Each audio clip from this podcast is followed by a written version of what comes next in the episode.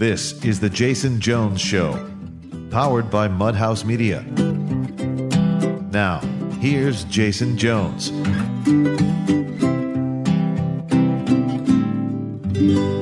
Aloha, everybody, and welcome to The Jason Jones Show.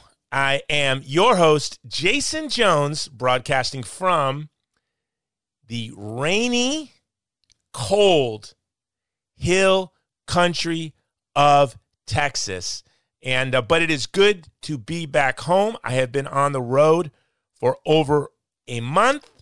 I carried my podcast equipment with me and I was hoping to do shows, but it was a busy month. I went to the Middle East, I went to Europe, went to the UK, uh, then I had to go to San Diego and Wisconsin, and now I'm back home. And uh, before I begin with the show, the title of the show is "Give Us Barabbas." John wanted to come on and talk about his one of his great articles. I thought Good Friday was the perfect day to do this, and I needed to get back on the air with you. Um, but before we get to the show, I just want to give you a little brief update on what I have been doing for the past month. I went to the Middle East uh, and Europe primarily to build out our partnerships so that we could better serve the vulnerable communities in Afghanistan the ethnic and religious minorities, including Hazara, including Christians and others, and the widows and orphans of our Afghan allies who are killed in action, along with sustaining our safe houses where we have former Afghan allies and religious minorities in neighboring countries, and we're working to resettle them. So I, I traveled to the Middle East and to Europe to build out those partnerships. As you might have seen in a news story, um, thanks to a partnership with another organization, we were able to um, with several other organizations actually, uh, we were able to get 20 girls wounded in an ISIS attack, not only free surgery, surgical medical care, uh, because they were severely wounded in an ISIS attack on their school, but Miralis Pinheiro, our diplomatic liaison working in Spain, was able to get five free years of education for these young women uh, including one year of intensive Spanish and then four year degree program of their choice. This covers everything tuition, housing, and food. So that was a massive success. I went to the UK. I had meetings in London. Then I went to Manchester, England, where uh, my good buddy Dave Light fought for the cruiserweight championship of the world. He fought, uh, he lost a decision, uh, which was amazing, fighting the best cruiserweight in the world, and he had VPP on his uh, walkout shirt, and his whole team had VPP on the back of his shirt. Um, that was a not only was that a free sponsorship, we didn't pay to sponsor this this cruiserweight champ, but he um, he made a nice donation to us, him and his family. So that was great. And then I had to go to uh, San Diego. My daughter gave birth, and then I've spent the past week uh, visiting a friend of mine who's under hospice care and she's a dear friend, and her husband is on the board of directors of the Vulnerable People Project, and she is the godmother to my daughter, Ann Hawking. So please pray for her, and uh, she'll be, you know, the doctors say meeting the Lord this week. So my daughter and I went to visit her and her husband, Deacon Rick, and uh, just made it back home yesterday after two days at the airport because of these crazy tornadoes. So that's what I've been doing. It's been it's been very busy, and there's a lot more to unpack on what I have been doing over the past month. And I'm going to have Miralis and Prince Wafa on to talk about all that we've been doing. But that's just sort of a snapshot, 33,000 square foot uh, view, which I've had a lot of lately as I've been flying over the world. Okay, so today we're going to have John on. Uh, John said something in the middle of the show. The crowd always chooses Barabbas. That's the title. What we're going to talk about today is I always say that my organization, the Vulnerable People Project, is a Good Friday organization. And that's that's a conscious decision. It's really more just a pep talk to myself. And what does that mean to be a Good Friday organization? It means to stand with the vulnerable when you want to run. Stand when you want to quit. When you want to hide, when you want to slink away, stand. When you're tired, when you're being kicked in the face, um, continue to stand. That's what we do. That doesn't mean that we don't get we don't feel fear. That doesn't mean that we don't I will I will I will say that I, I feel despondent often, confused, tired, frustrated. I never despair. but I can feel despair creeping in sometimes, that's when you want to serve the vulnerable. I want to be at the foot of the cross. On Palm Sunday, when everyone's waving our Lord in, I want to be fishing, to tell you the truth, because I don't like crowds. If I have to be there, by God's grace, let me be the donkey that our Lord is riding in on. I'll be the donkey. But I want to be there on Good Friday.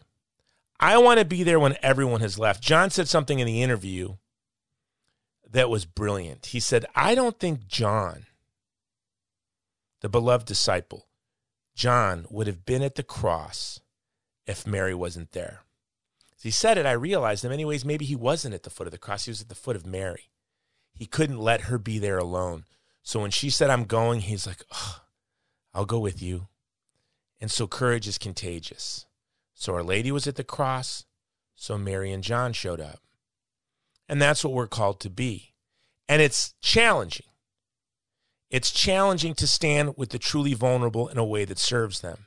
And it is easy to cheer the mob along into destruction. It was easy leading up to the invasion of Iraq to say this was the best thing ever. And John, uh, uh, uh you know, National Review basically wrote an article excommunicating all of us who oppose the invasion of Iraq. Um, to support border security or e-verify um, because you care about migrants. You don't want them trapped in a dangerous underground economy and be exploited. It will get you called names. But to support uh, open borders, uh, tr- human trafficking, uh, chaos, a border controlled by coyotes and drug dealers, fentanyl pouring in, will get you called loving and kind. To support um, trans ideology will get you called progressive and open minded and, and thoughtful and kind. But to say this is lunacy to mutilate children, this is insane, is to get you called a bigot. You see how this works? So today's Good Friday. Rene Girard, in an essay that he wrote, and, and I'll put it in the show notes, Peter's Denial, um, he, he explains it you know, that the only thing more powerful than the spirit of the crowd is the Holy Spirit. The only thing more powerful than the spirit of the crowd is the Holy Spirit. And he, he points out that even Peter was swept away by the crowd. That woman says, You're with him. He's like, Not me. Of course, he repented and found his way back. Um, so, all of us from time to time will be swept away by the crowd. But what is key the key is to order our lives to serve the vulnerable. And that takes courage and grace. Um, and even with courage and grace, you can feel the power of the spirit of the age and the spirit of the crowd pushing you away. But this show is brought to you by the Vulnerable People Project. And so, what we are about is standing with the vulnerable when the crowd is bearing down on you. You know, even now with their work in Afghanistan, everyone celebrated it 18 months ago. And now people go, You still doing that? You still doing that? I thought we were over that. Well, the job's not done. What do you just want me to walk away from uh, 180,000 SIVs, Afghan allies who are being hunted? You just want me to walk away from vulnerable ethnic and religious minorities that we promised to support? That I think this was going to be an 18 month project? No, I didn't. Um, but when I see the crowds leave, that's my cue to stay. That's what we're about. And I know that's what you're about. This show has been the greatest blessing to the Vulnerable People Project. You have allowed us to become the only organization operating across every province in Afghanistan, not to mention our work in Nigeria and other places. Um, you've given us the resources to do that. So go to thegreatcampaign.org this Good Friday, this Triduum, and become a monthly donor. Thegreatcampaign.org become a monthly donor. This episode is also being brought to you by Epoch Times.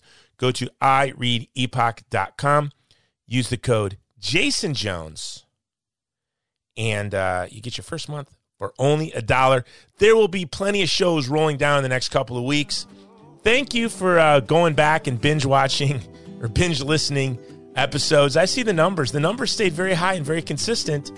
That's because folks were going back 200 episodes and they were listening around. So Thank you very much for that. Okay, on with my interview with the great John Zmirak, Jason Jones Show.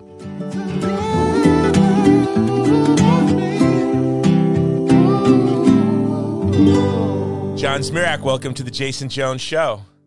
Hi. Hey, hey Jason. Blessed Holy Week, everyone is listening. Yeah, now you're my first guest back after an unintended one month hiatus. I was traveling, I was in uh, the Middle East and in Europe, and uh, it just was a bit of an overwhelming trip. I carried this big podcast equipment with me everywhere I went and, and never did a single show. So Wow. we had to do a Good Friday show, and I wanted to focus on the difference between Christian solidarity and victimism at the center of Good Friday. It's it's it's really in many ways exemplified perfectly by Good Friday. And then you have this powerful piece over there at the stream. My pronoun is Legion, Satan, and the Nashville Church Massacre. And then along with that, you have in there, you have embedded Terry Schilling's uh, courageous tweet telling the truth about this um, rapid and I mean the, the trans violence. There's not a there's not a trans genocide, but there appears to be a genocide against Christians being fomented by trans activists. Well, you know, um, just this past week, the Blaze reported a Lutheran female pastor who identifies as transgender. She's a Lutheran pastor at St. Mark's Lutheran Church in in in in, in a service preparing for Easter. She compared the woman who shot up the Covenant School in Nashville to Jesus for being marginalized and ha- not having privilege and power. And she compared the people who condemned the shooting to Judas, betraying trans victims like her, the shooter, with a kiss. That is victimism in its purest form. I mean, that's the religion of Antichrist. Victimism Yes, is is. the religion of Antichrist. I think back to something my daughter said to me, and you and I talked about this on the podcast a couple of months ago. I, I picked my daughter up from homeschool PE now in Texas. And it was a PE program for homeschoolers. We took our, our children out of this homeschool program. It was hosted by a conservative Protestant denomination. It would be where your kids could come in the middle of the day and play dodgeball with each other. Right. Well, one day, one of the mothers showed up and then began to lecture the rest of the kids at the homeschool PE in Texas that this little boy is now a little girl and she's going to go by this new name. And this just struck my uh, 11 year old daughter is absolutely bizarre. So my, I picked my daughter up and she's shell shocked by all of this, right? Yeah. And but this is she doesn't begin by telling me what happened. She just says, "Dad, do you think that Jesus is coming back soon? Do you think that we're approaching the end of the world?" And I said, "Well, I mean, people always feel that, princess. Why why would you ask that?" She goes, "I think God is to is so angry right now." And I said, "Well, what are you talking about?" And she shared with me this story. Wow. And then I said, Well, Princess, this gender confusion, this gender ideology, there are precedents in history. Of course, in Germany, they had um, racist ideology where you could get your PhD in racism and they would write their thesis on how the earlobe of the Aryan is superior to the earlobe of the Jew. And and this is insane. But uh, so and that was based on hate um virulent hatred. And god let the world continue. And don't you think that that race ideology is more offensive? Mind you she's mixed race. More offensive to god than gender ideology and she shook her head and looked at me like i was crazy she goes no way dad this is this is the craziest thing ever this is right. satanic she goes i just want to know what it's like to be a grown-up and i'm just afraid god's about to put an end to all this Wow. this is my 11 year old she's right. daughter She's right because racism is a demonic exaggeration of something good, which is loyalty to your immediate family and your extended family. Well, if you take that to an extreme, you're only going to be loyal to people who look like you, who you think are genetically related to you, and that's bad. But it's an exaggeration of something that in small doses is, is, is ben- beneficial. Love for your immediate family. The gender ideology, transgenderism, is a directly demonic attack on our nature as animals, on the way God made us. He made us two ways. He didn't make us 47 ways. He made us two ways, male and female. Male and female, He created them. It's in the book of Genesis.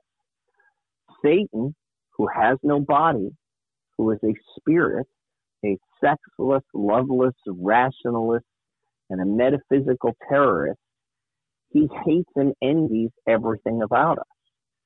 Now, he's always tried to damn us by tempting us into sexual sins, but those are the easiest to commit and the easiest to repent. What he wants is to teach us to hate the created order and the handiwork of God as much as Satan does. He wants to school us to become little demons in his own, remade in his image and likeness. And that's what transgenderism is. And in my article at the stream, I traced it back. I, I argue that the, the Marquis de Sade is probably the first place we can identify this Gnostic spirit active in the West since the ancient world. The Gnostic spirit that rejects creation, that says that any demon in hell is better than an, an animal running around on the earth or the Virgin Mary because it's pure spirit, and spirit is superior to matter. Well, of course, that's the demon's point of view, isn't it? It's not God's point of view. He chose to become flesh. He chose to create the universe. He will redeem and resurrect the universe at the end of time. So we see the very, the very dark side of this kind of spiritual supremacy. The Marquis de Sade was the first pro-choice philosopher in history. He's the guy who came up with the argument that women need and deserve abortion rights so that they can maintain bodily autonomy and so that they can have equality with men because they can walk away from the fruits of fornication too. That argument was picked up by Jean Paul Sartre and Simone de Beauvoir and mainstream. It is the argument of second wave feminism. And you, you get the likes of Ruth Bader Ginsburg, this nice little old Jewish lady, repeating the Marquis de Sade's demonic arguments without even realizing where they came from. Yeah. So in my, oh, go ahead. No, I think that's really a profound insight that the only possible so with racism you could see an exaggeration of a natural human instinct which is to be loyal to those to your family to those closest to you. But this at its heart is really only from the demonic. That's right. this is seeing human beings the way demons wish to see human beings. They resent that we're male and female. They want us to be genderless That's right. That's right. So, what I argue in, in, in my piece, my pronoun is legion, is that the same demons, the same demons that, that actually literally, and I'm not being metaphorical, the same demons that literally possessed the Marquis de Sade kept his ideas in circulation, kept getting intellectuals fascinated by these disgusting books of of horrible pornography that, that glorified child rape and murder and kidnapping and blasphemy. Um, this is not Playboy magazine. This is not Hustler magazine.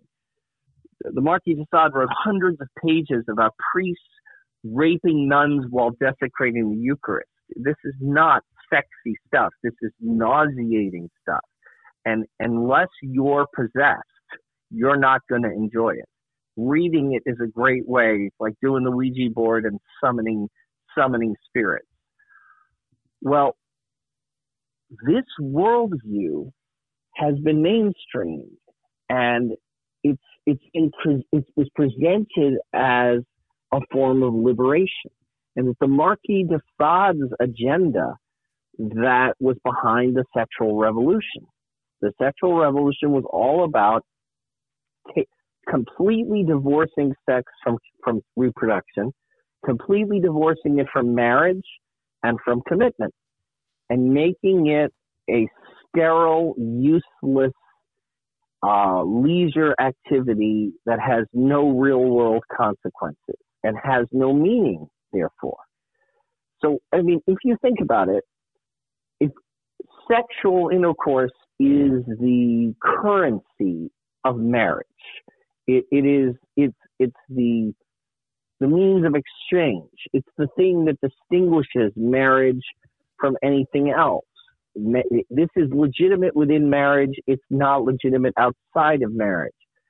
Excuse me. Compare that to like issuing a currency. When a government issues a currency, it has a certain value. If you want to destroy that nation, you would one way to do it is to flood the country with false currency, with counterfeited banknotes. The Germans in under Weimar printed tons and tons and tons of Reichsmarks in order to pay off their World War One reparations. They thereby destroyed the economy and created social chaos that led the Nazis to take power.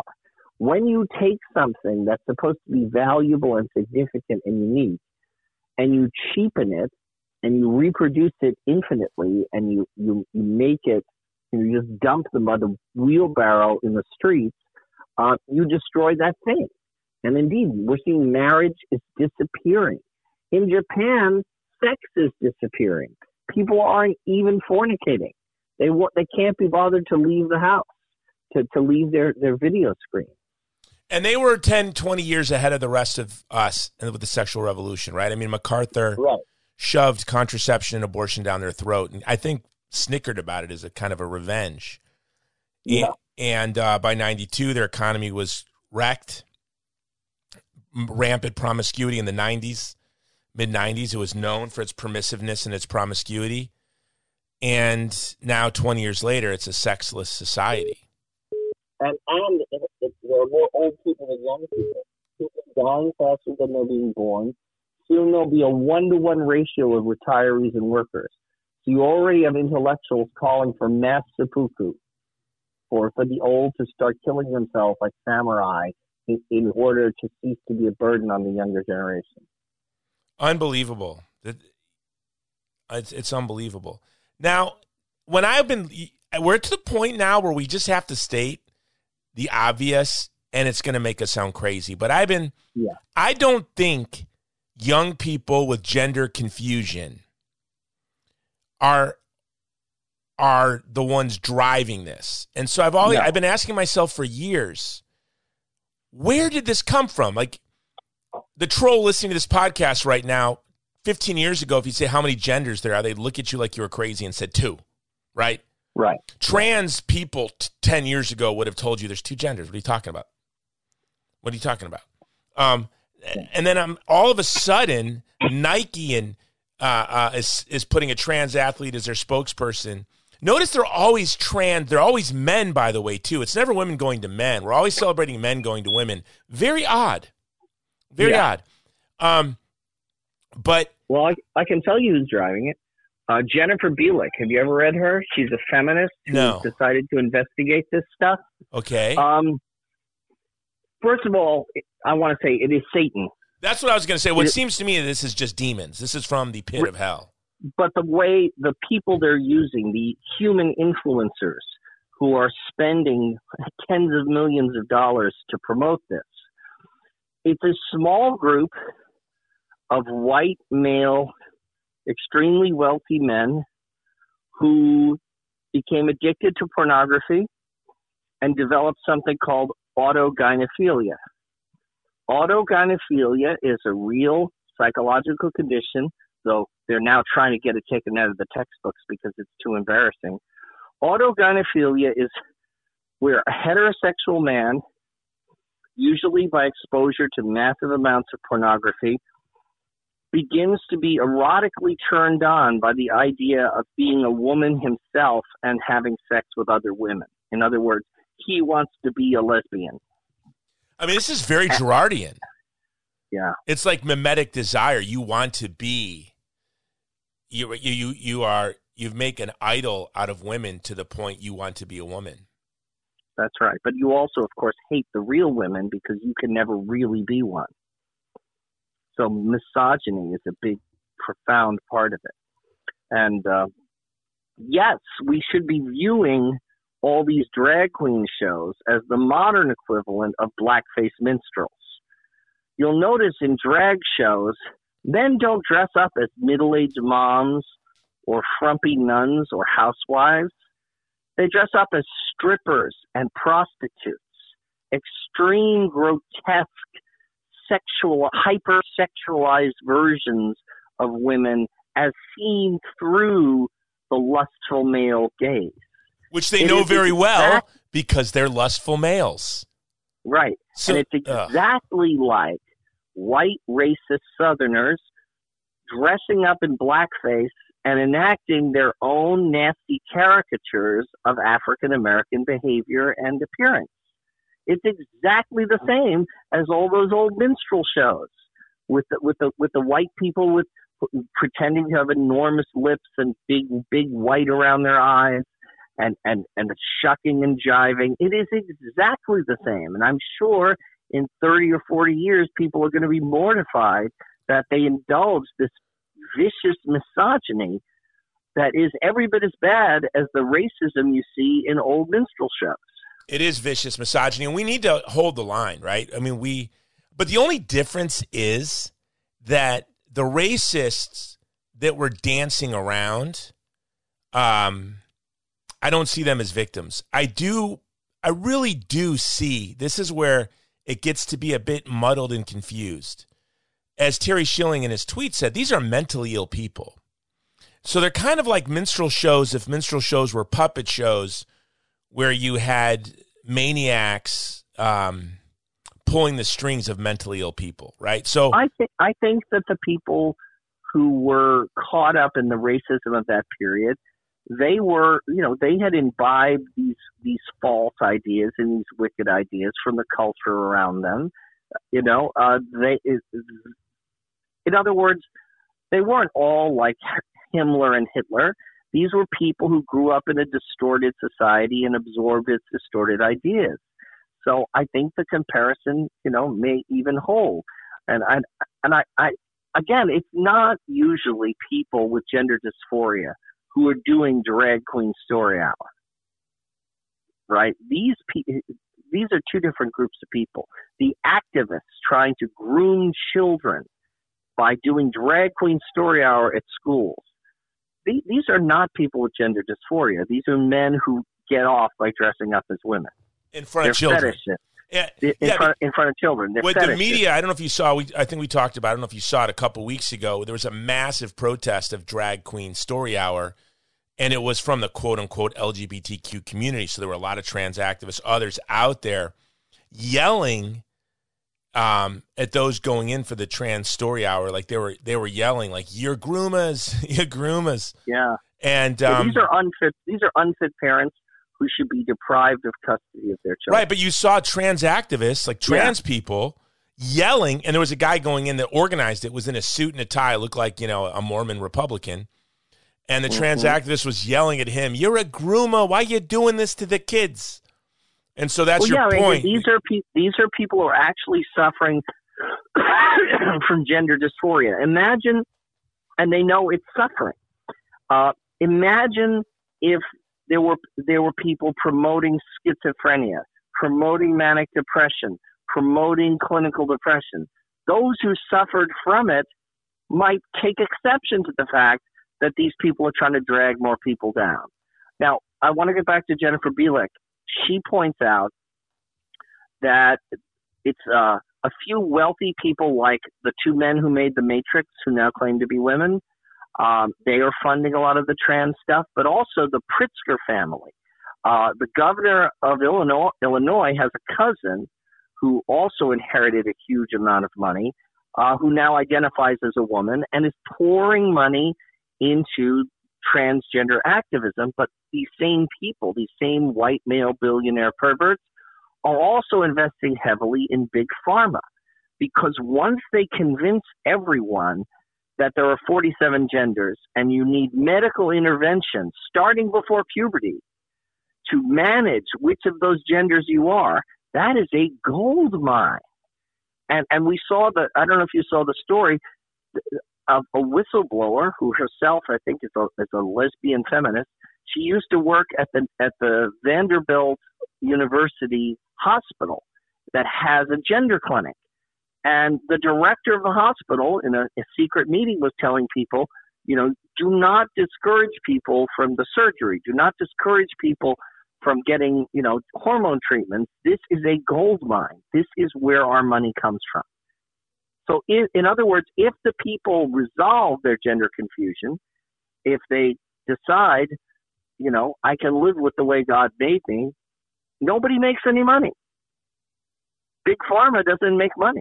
So this is a pyramid scheme, on one level, a pyramid scheme for plastic surgeons and pharmaceutical companies.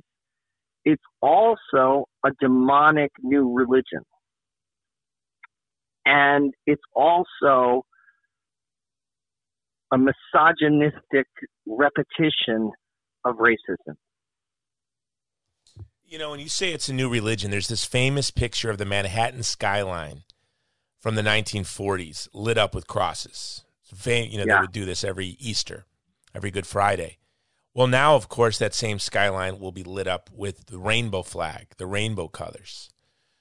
So this really is the new religion of the age. It is, and and it is here's what's so powerful about it it weaponizes compassion. It takes our compassion that we've learned being a Christian society and it, realizes that's our pin code. It, it, it says, oh, look, here's somebody sad. If you don't affirm his delusions, he's going to kill himself and his blood will be on your hands. He's just like Jesus. Do you want to be one of the Roman soldiers taunting Jesus? No, right? The Christian thing to do is to cut this girl's breasts off and give this boy hormones that will cast, chemically castrate him. That's what Jesus would do. Well, no, Jesus would have driven the demons out into a herd of pigs that would have drowned in the sea. But our society is now being run by the Gadarene swine. The Gadarene swine are in the driver's seat and they're driving us all straight for the bottom of the sea. You know, it comes down to it, John. And, and, and all of our work together, almost 15 years now or more, yeah. it comes down to standing for the vulnerable community, knowing that we're going to be called hateful. So opposing the invasion of Iraq because we know at the end of the day it's going to be catastrophic. So then we're said we coddle dictators. Then we oppose the withdrawal from Iraq because we shattered order and we think we need to stay to maintain it. And then we're called warmongers. And then we oppose toppling Assad because we don't want to see 800,000 dead Christians. And again, with the names, now we're pacifists again. We oppose fighting to the last Ukrainian uh, for military defense contracts. And again, now we love dictators. We want to secure the border. Putin, Putin apologists. Yeah. We want to we want to protect migrants from exploitation, and we want to protect um, working class Americans' wages and jobs. Uh, we're called bigots um, because we want border security. You want right now, right now, we're trying to protect autistic girls, effeminate boys, yes. and victims of sexual abuse yes. from being misdiagnosed and mistreated by unethical doctors and rapacious pharmaceutical companies and depraved, demonic sex activists who want to groom them and spread their mental illness to another generation. You know, early on during the COVID panic attack in like March of 2020, I, I, I wrote something at the stream and it's come back to haunt me. I wrote a column saying a drag queen story hour was obviously insane. It was, it's an attempt by people with a mental illness, gender dysphoria, to infect young, innocent people with that same mental illness. I said, it's as crazy as bringing co- patients with this new coronavirus and putting them in nursing homes. Well, within three weeks, that's exactly what Andrew Cuomo and Gretchen Whitmer and Gavin Newsom were doing in blue states. They were flooding nursing homes with COVID patients, thereby spiking the death statistics, killing thousands of Korean War veterans and great grandmas in, in places where they were supposed to be safe. And and what they managed, yet, yet their families couldn't go see them. Priests couldn't go right. give them last rites, hear their confessions, give them the Eucharist. But you could bring they, felons. Um, in one right. case, somebody was murdered. Um, right. They brought felons with COVID uh, that could stay next to your grandmother, but you couldn't come kiss your grandmother. Father couldn't come give her last rites. Anyway, here's the worst. Here's the worst part, Jason. When these old people died, the most vulnerable people in the world, nursing home patients, they brought the COVID patients there, but they locked healthy young students in their homes. Okay. Well, when these old people died, they were bagged up like medical waste and incinerated. They didn't get Christian burial, didn't get human burial.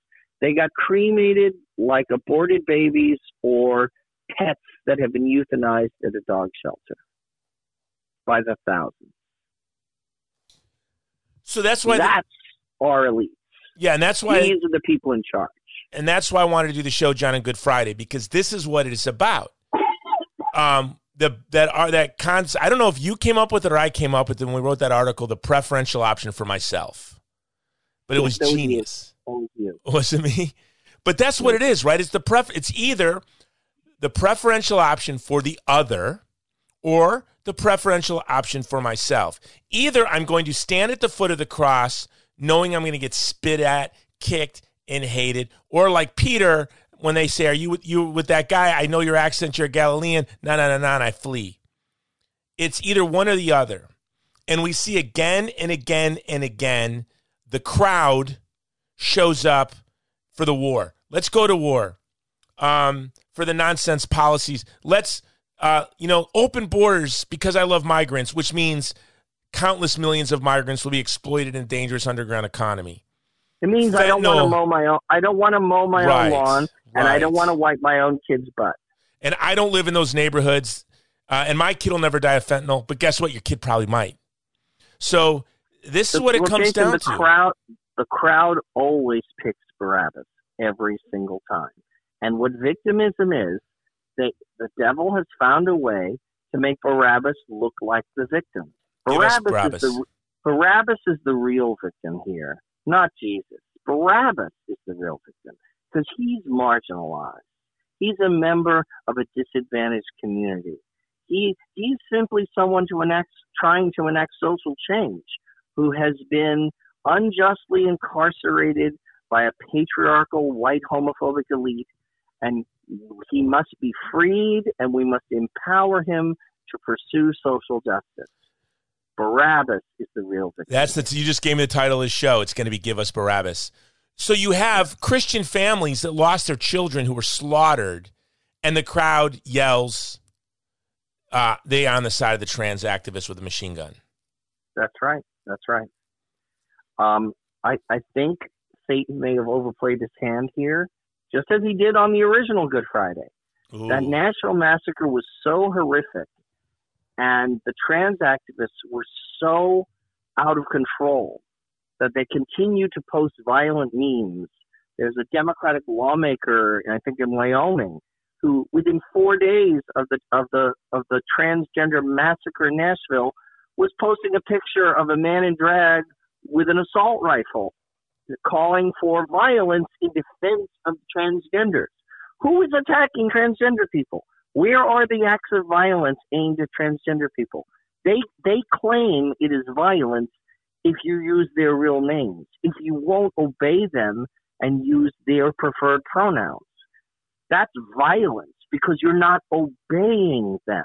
This is a massive power grab using the false pretext that if we don't cave in on every single transgender demand, there will be a suicide epidemic. It's a lie. It, it is a, there's no medical basis for it.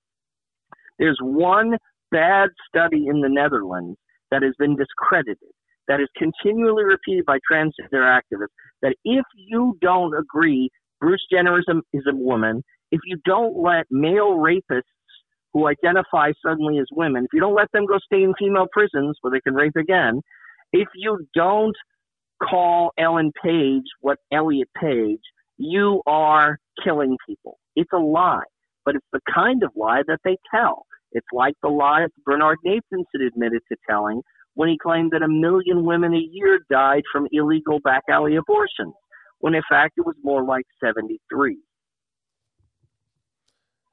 Yeah, well, you know what? And the lie will break. So now the abortion industry admits it's killing a baby. They say, well, yes, it's taking a baby's life. Now they admit it. Uh, and in 20 years, they're going to admit, they're going to be brazen. Once we break them and we begin to win, they're going to say out loud the truth that's inescapable. Yes, we are for mutilating children. Yes, yes, that is it. Yes, you win. You're yeah. right. We are pro mutilating children. That's right. I saw a meme so, today that said your kid can't pretend to be an Indian on Halloween, uh, but grown men can walk around and pretend to be women and compete against uh, uh girls. Yeah, I saw another one of um, a man in a cheap wig, and it said, "Give us your guns, or we'll kill your kids."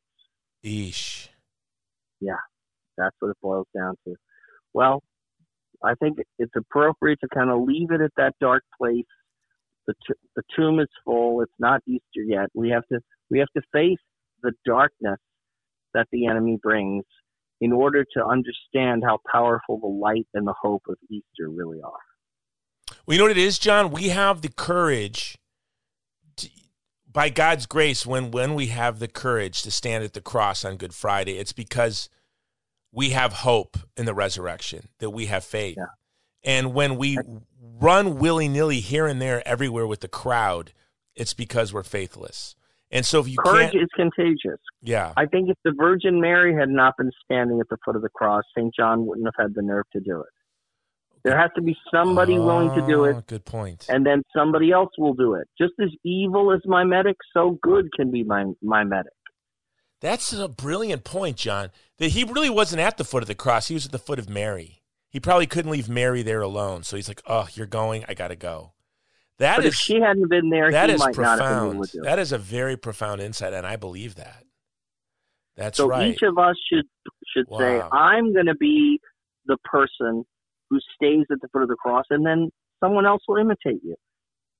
It, it, be like the the little boy in the emperor's new clothes. I'm sorry, but he's not wearing anything at all. At first, everyone will stare and point and yell at you. Yeah. But you're going to give courage to a hundred people, and they're going to give courage to a hundred people. This is why I was proud to be the first person to defend Nick Sandmann against those false charges of racism.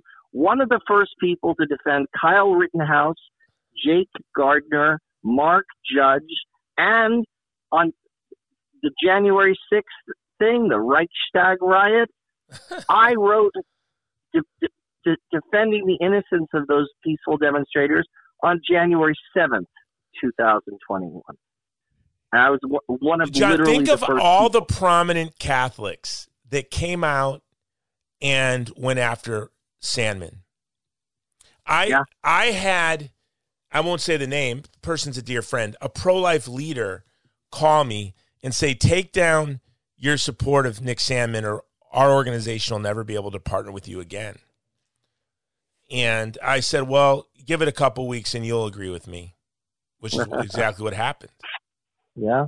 Which is exactly yeah, National Review National Review denounced him Robert George denounced him. Rod Dreher denounced him. Bishop him. Barron, now, Bishop Barron denounced him. Yeah. His own bishop yeah. denounced him and then never well, yeah. apologized. That's right. That's right. I was there within like an hour or two, and I said, "Well, doesn't the First Amendment protect this kind of activity? It seems to me it's perfectly legal."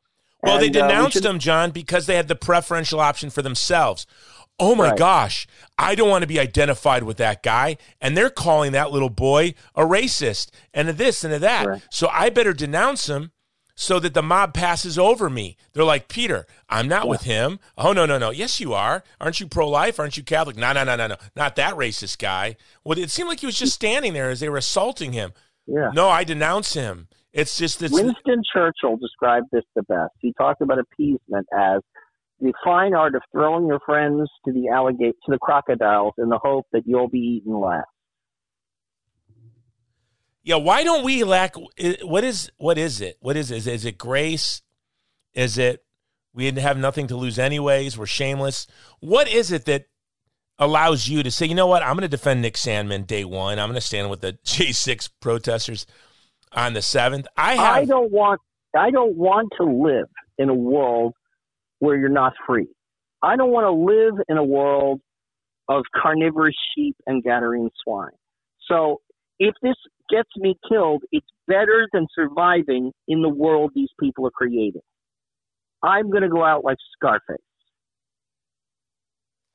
Yeah, I like that. And I tell my kids when the mob boos you, that's a bigger compliment than when they cheer you. That's right. That's so, when you that's when you moon them. right? When when the mob is like throwing rocks at you, that is a bigger compliment than when they cheer. Because when they cheer you, maybe it's because you're the fastest guy in the Olympics, or maybe it's because you're Hitler at the Olympics. That's right. And that's right. But when the mob is booing you and throwing rocks at you, I mean, it's you know probably you, did you know something right. You did something right. Yeah. And exactly. it and it required courage and fortitude. right. All right, John. It's Good Friday. I'm going to let you go. Have a happy, blessed Easter, and you and your family. All right. God bless, brother. God bless. Bye.